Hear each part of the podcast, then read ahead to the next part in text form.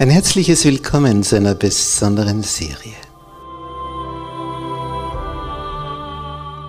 Erfüllte Sehnsucht.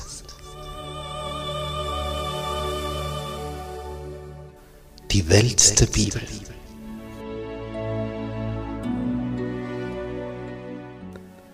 Das Wirken der Apostel. Die gute Nachricht.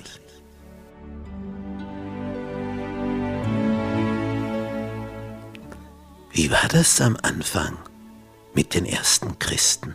Wie ging das vor sich? Wie ist diese Urgemeinde entstanden? Wie, wie haben die ihr Dasein gestaltet? Und dann der große Apostel Paulus. Wo ist er überall hingezogen? Wie schaffte er es aus dem Nichts, eine Christengemeinde nach der anderen zu gründen, in heidnischem Umfeld? Was war sein Geheimnis? Für seine Kraft.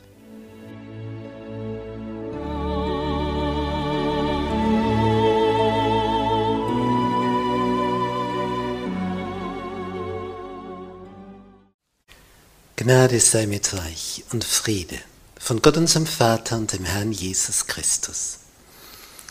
In unserer Serie wird das Wirken der Apostel heute das Thema in Rom. Und dazu begrüße ich auch herzlich all unsere Zuseher im Internet.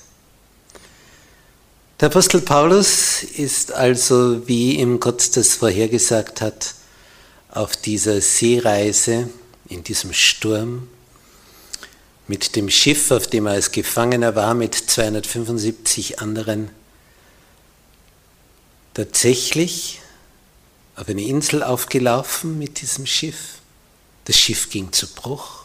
Die schwimmen konnten, retteten sich so ans Ufer, die anderen hielten sich an Planken fest. Bei einem Holzschiff ist das idealer als die heutigen Metallschiffe. Daher würde das nicht viel helfen, wenn es auseinanderbricht. Und kein einziger kam um. Ein Sturm, Schiffbruch. Also, dass die alle gerettet wurden. Ein einziges Wunder. Und äh, Paulus hatte es vorhergesagt. Durch die Vision, die er von Gott bekommen hatte. Und er hatte dem Hauptmann auf dem Schiff verkündigt. Keiner wird umkommen. Keiner. Und wir werden auf einer Insel stranden. Und genauso war es. Genauso ist es gekommen. Im letzten Moment wäre noch einmal fast alles schiefgegangen, als die Soldaten die Gefangenen töten wollten, weil sie meinten, wenn wir die da auf die Insel entkommen lassen, dann laufen uns die alle davon. Aber nichts von dem geschah. In der Apostelgeschichte, die uns Lukas überliefert hat, im letzten Kapitel, Kapitel 28 ab Vers 1, erfahren wir, und als wir gerettet waren, erfuhren wir, dass die Insel Malta hieß. Melite steht dort im Griechischen. Die Leute aber wiesen uns nicht geringe Freundlichkeit, zündeten ein Feuer an, diese Inselbewohner haben ihnen geholfen, nahmen uns alle auf wegen des Regens, der über uns gekommen war und wegen der Kälte. Sie vorstellen, es war Winter, als sie da strandeten. Und es hat geschüttet und sie waren alle im Wasser. Und wenn du nass bist, dann empfindest du die Kälte natürlich noch viel, viel mehr. Und jetzt wird Feuer gemacht, Feuer gemacht, dass sie einmal trocknen.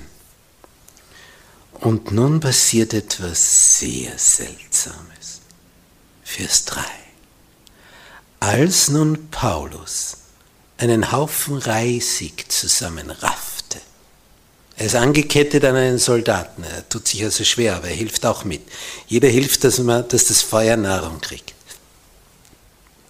Und als er dieses Reisig, diese Äste aufs Feuer legte, fuhr wegen der Hitze eine Schlange heraus, eine Giftschlange. Und die biss sich an seiner Hand fest. Also man sah, die hängt da dran. Die sind in den Arm gebissen. Als aber die Leute das Tier an seiner Hand hängen sahen, sprachen sie untereinander, dieser Mensch muss ein Mörder sein, denn die Göttin der Rache, die lässt ihn nicht leben, obgleich er dem Meer entkommen ist. Das war die erste Vermutung.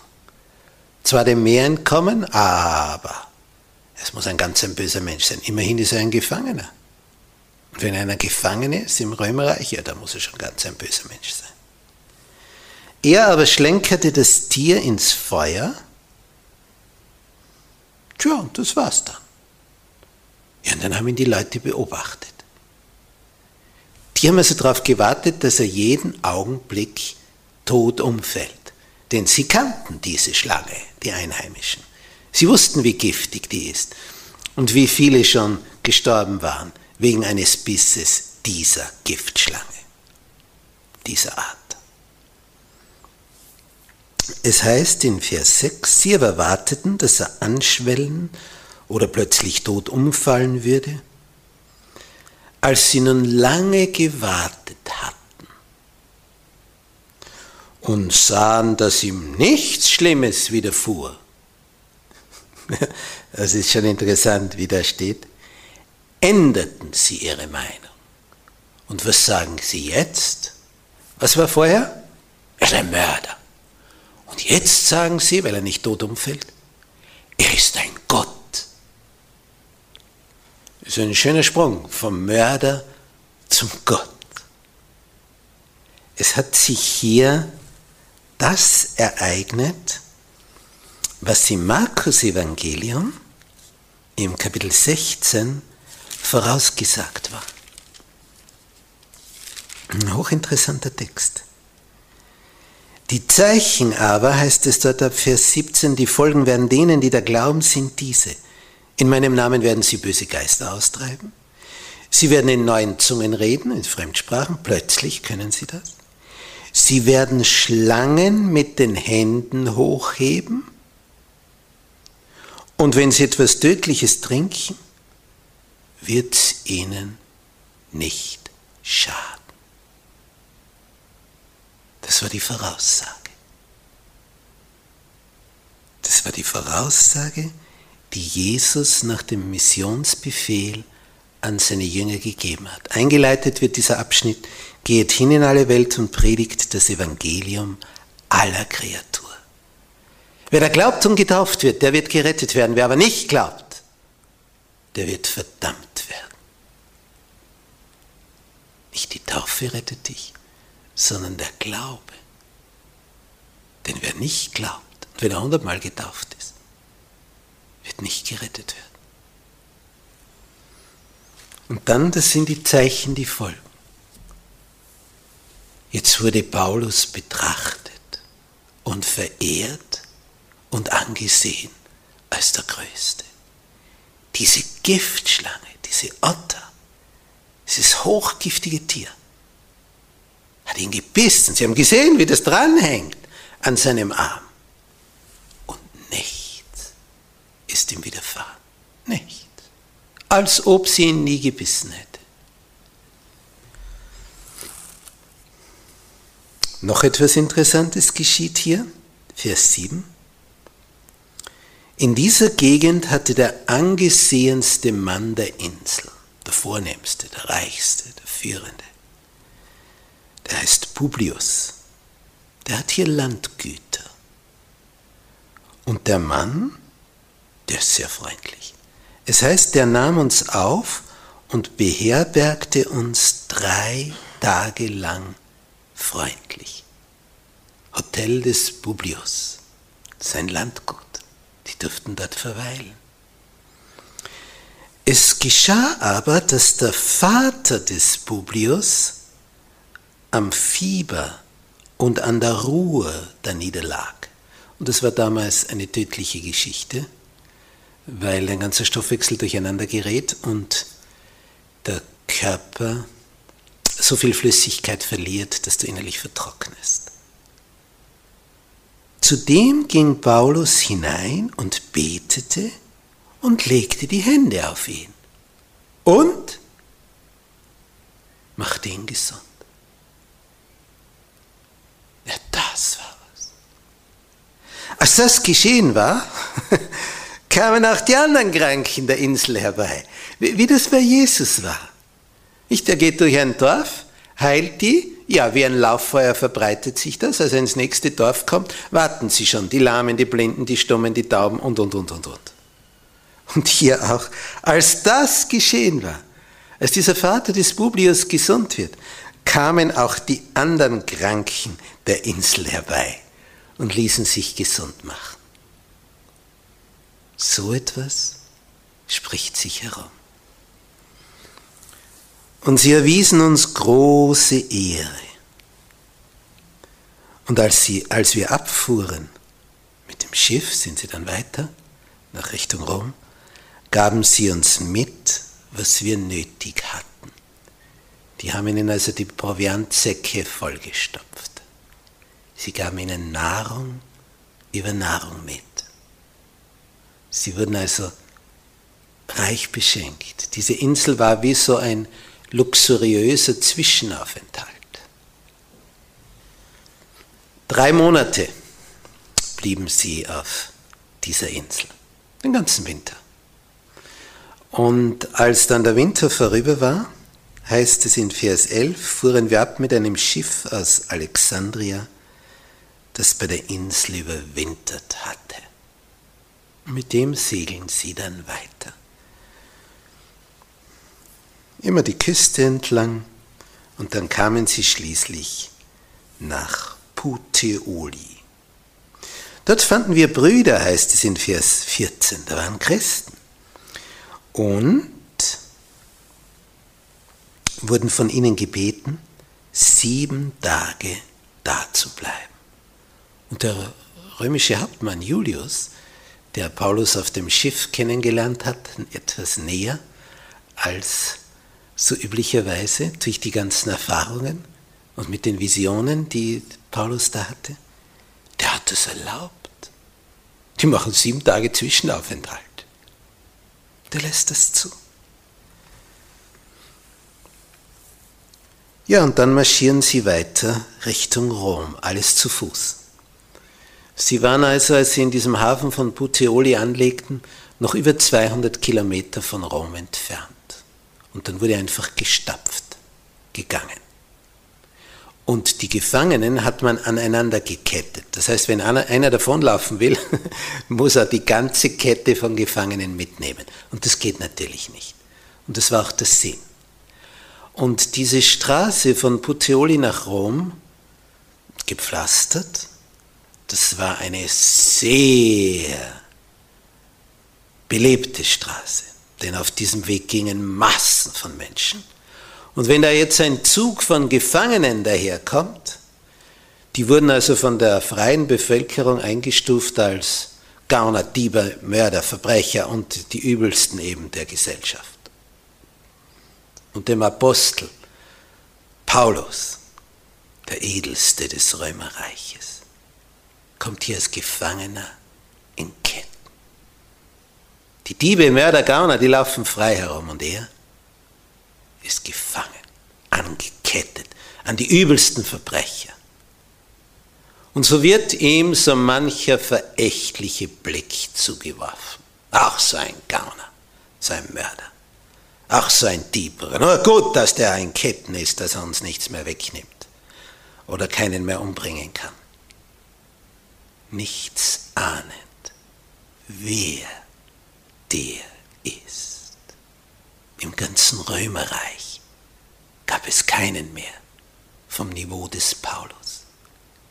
Aber in der Meinung so manche, von so manchem, der hier vorbeiging, war der Letzte. Und das ist wichtig zu sehen, denn vielleicht geht es dir auch so, dass du dir denkst, wer bin ich?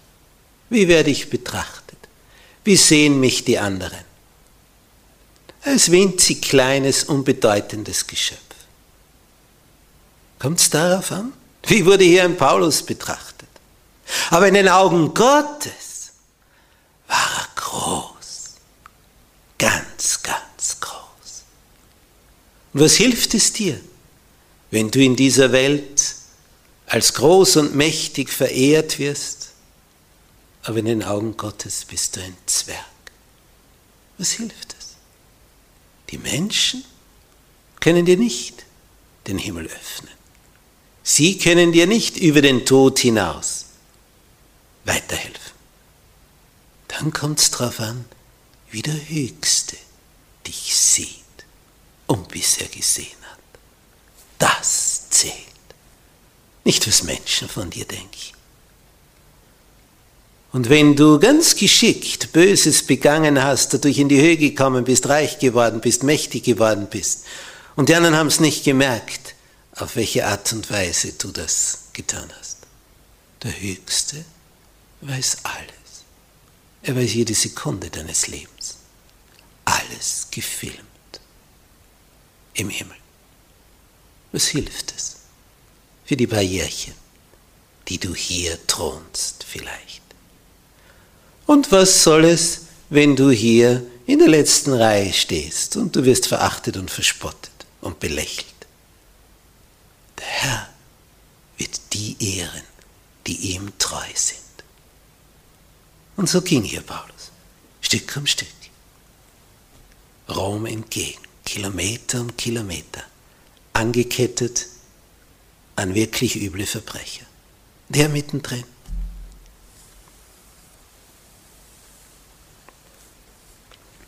Und als sie so dahin gehen und so manche entgegenkommen und sagen, ah, schaut euch die an, diese üblen Typen. Auf einmal ein Aufschrei in der Menge. Und es stürmt einer auf Paulus zu, fällt ihm um den Hals, weint an seinem Hals, küsst ihn. Die Soldaten, die jetzt diese Gefangenen begleiten, kennen sich gar nicht aus. Es ist wie die Begegnung zwischen einem Vater und seinem Sohn, die sich ewig nicht gesehen haben. Wer war der? Ein Christ. Ein Christ, der irgendwo in Griechenland, Kleinasien, Paulus begegnet war Jahre zuvor und durch die Predigten des Paulus Jesus kennengelernt hat.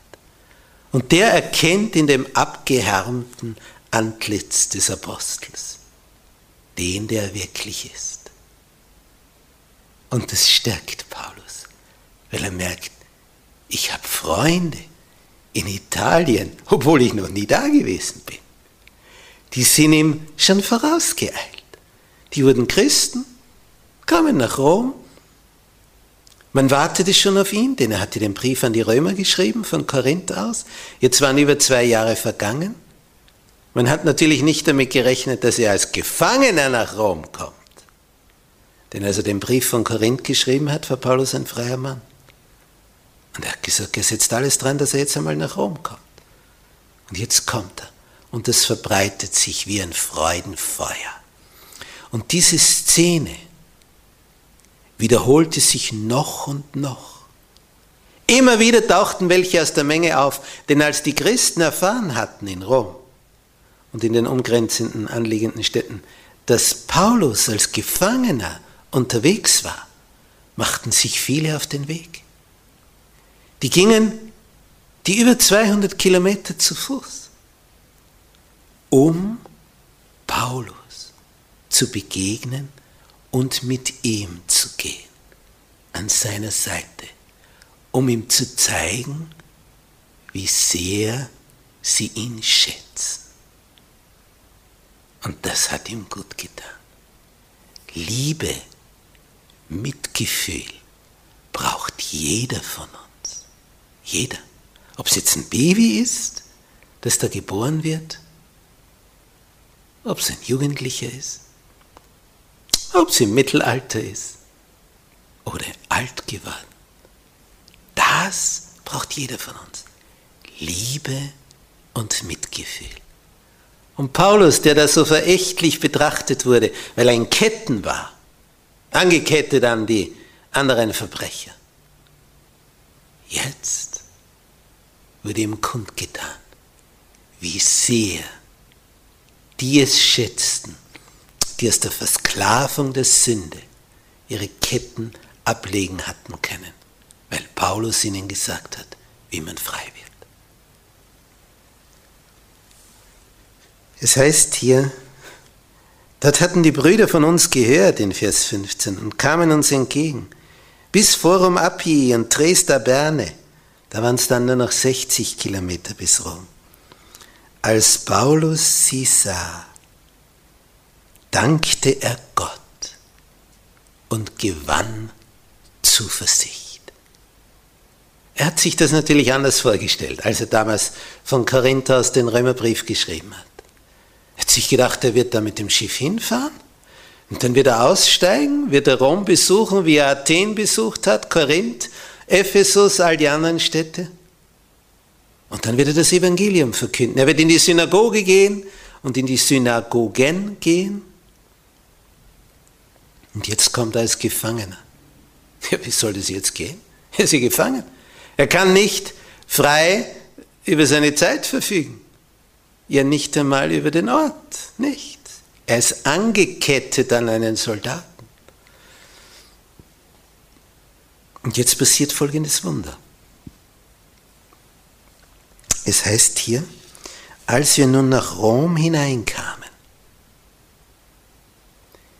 wurde dem Paulus erlaubt, für sich allein zu wohnen mit dem Soldaten, der ihn bewachte. Also er war weiter angekettet, aber er kam nicht wie die anderen Gefangenen ins Gefängnis, in den düsteren Kerker, er kam in ein Haus. Das Einzige, was noch an die Gefangenschaft erinnerte, dass er angekettet war an einen Soldaten. Aber er durfte allein ohne die anderen Gefangenen, in einem Haus wohnen. Das war die Folge des Berichtes, den der Hauptmann, der ihn die ganze Zeit über erlebt hat, auf dem Schiff und jetzt von Malta bis nach Rom, was der für einen Bericht verfasst hat. Dann kam noch der Brief des Festus, des Statthalters von Judäa hinzu, der sagte, eigentlich hätte man ihn freilassen können, aber er hat sich auf den Kaiser berufen. Nun ja, dann habe ich ihn geschickt. Aber eigentlich äh, hat er nichts getan, was den Tod, geschweige denn Gefangenschaft verdient hat. Jetzt ist er in einem Haus.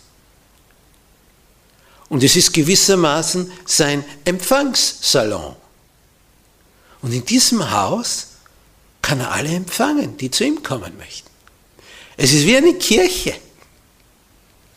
wie eine Synagoge. Und Paulus schickt dann die Führenden der Juden in Rom, dass sie zu ihm kommen. Denkt sich, schon nach drei Tagen lässt er die kommen. In sein Haus, damit nicht die bösen Berichte von Jerusalem die erreichen und die dann schon Vorurteile haben. Und die kommen, wundern sich, ein Jude als Gefangener, hat sich auf den Kaiser berufen, was hat der angestellt? Und dann erklärt Paulus die ganze Geschichte. Und die sagen, aha, na, wir haben noch nichts vernommen, uns hat noch keiner geschrieben, wir wissen gar nichts über dich, wir haben nur gehört, ja, da gibt es diese, diese Sekte des Nazareners, ähm, aber wenn wir jetzt schon beisammen sind, könntest du uns nicht etwas darüber erzählen?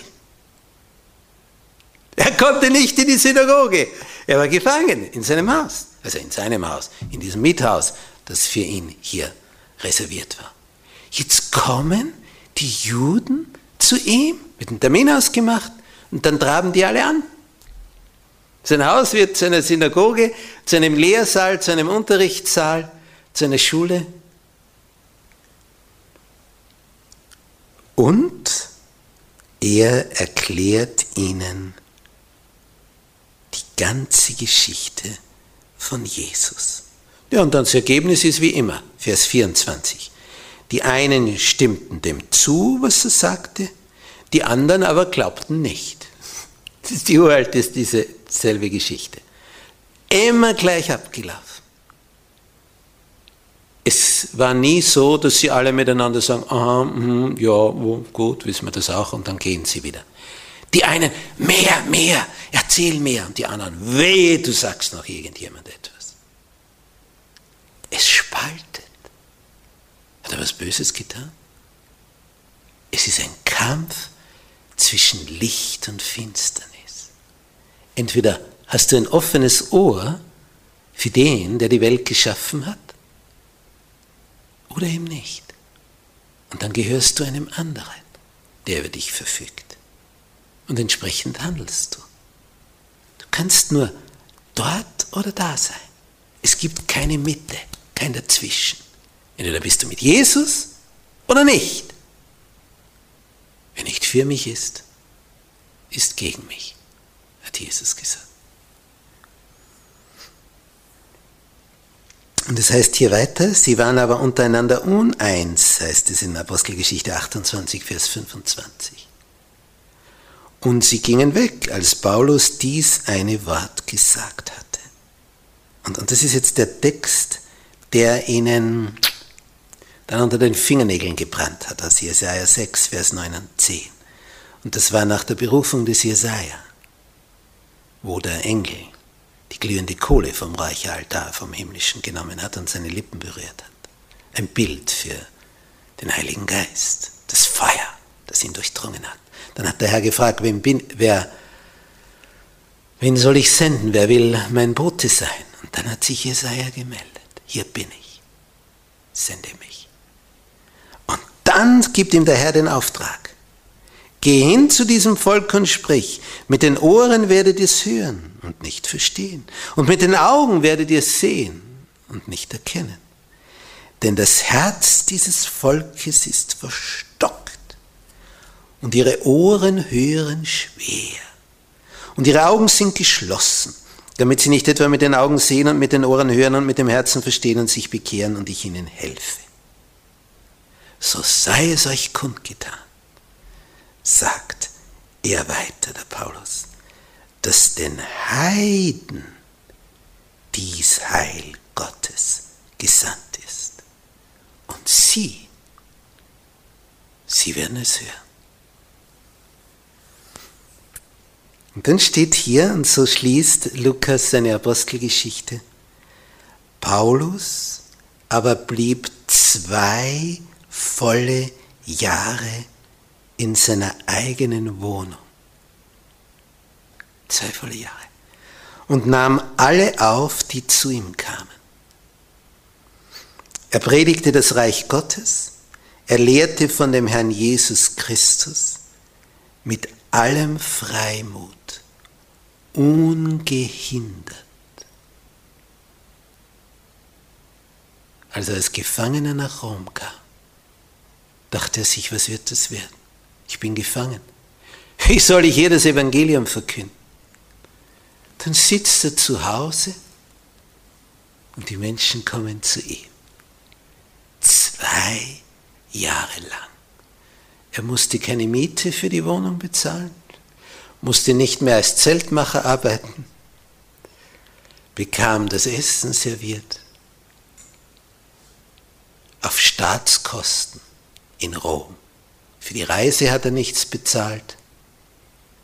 Die war allerdings recht turbulent gewesen, diese Schiffsreise, bis zum Schiffbruch. Drei Monate auf Malta überwintert, dann noch drei Tage in dieser Luxusvilla des Publius, des reichsten der Insel, das muss ein Haus gewesen sein, werden Sie geschaut haben, was es alles so gibt an Kluft zwischen Arm und Reich. Dann wohnt er in diesem Haus in Rom und alle, die es interessiert, kommen zu ihm und er lehrt sie täglich zwei Jahre lang. Wir wissen, wieso kommt, geht da nichts weiter? Nun ja, beim Kaiser, er als oberster Richter, ist natürlich ein gewisser Stau an Gerichtsverfahren. Man muss sich das vorstellen. Er ist der oberste Richter in einem Reich von Millionen von Menschen. Und eine Gerichtsverhandlung, man braucht ja nur an die Geschichte von Paulus denken, das ist ja nicht in fünf Minuten vorüber. mehr als eine Gerichtsverhandlung schafft der Kaiser am Tag nicht. Und der hat ja wahrscheinlich sonst auch noch irgendetwas zu tun, als dass er nur als oberster Richter hier agiert. Und der ist ja auch nicht immer da, dann geht er mal dorthin und mit seinen Truppen da und dann muss er dort Ordnung schaffen und sich hier wieder um etwas kümmern. Es dauert zwei Jahre. Es kamen dann die Ankläger von Jerusalem nach. Man muss sich den Aufwand vorstellen. Die schicken ihre Leute von Jerusalem bis nach Rom. damit Paulus in den Tod kommt. Sie halten es nicht aus. Sie sind hinter ihm her. Sie haben nicht Kosten, nicht Mühen, nicht Zeit gescheut. Den Aufwand muss man sich vorstellen. Die reisen von Jerusalem nach Rom, dem Paulus nach, damit sie bei der Gerichtsverhandlung beim Kaiser zugegen sind und ihre Anklagen erheben können und sagen können, der wiegelt die Leute auf, das ist ein Aufrührer. Logisch, nicht nachvollziehbar, oder? Wegen eines Mannes, den sie so sehr hassen, nehmen sie all das auf sich. Der Aufwand ist ohne gleich. Die haben Monate in Rom zugebracht, die Ankläger. Und das musst du mal finanzieren. Die Reise, der Aufenthalt. Monate bringen die zu. Nur um vor dem Kaiser Paulus verklagen zu können. Aber weil sich das so lange hinzieht, kann Paulus zwei Jahre lang das Evangelium in Rom verkünden. Und er hat Zeit, Briefe zu schreiben. Viele Briefe. Aber wie ging das jetzt weiter? Darüber das nächste Mal mehr. Amen.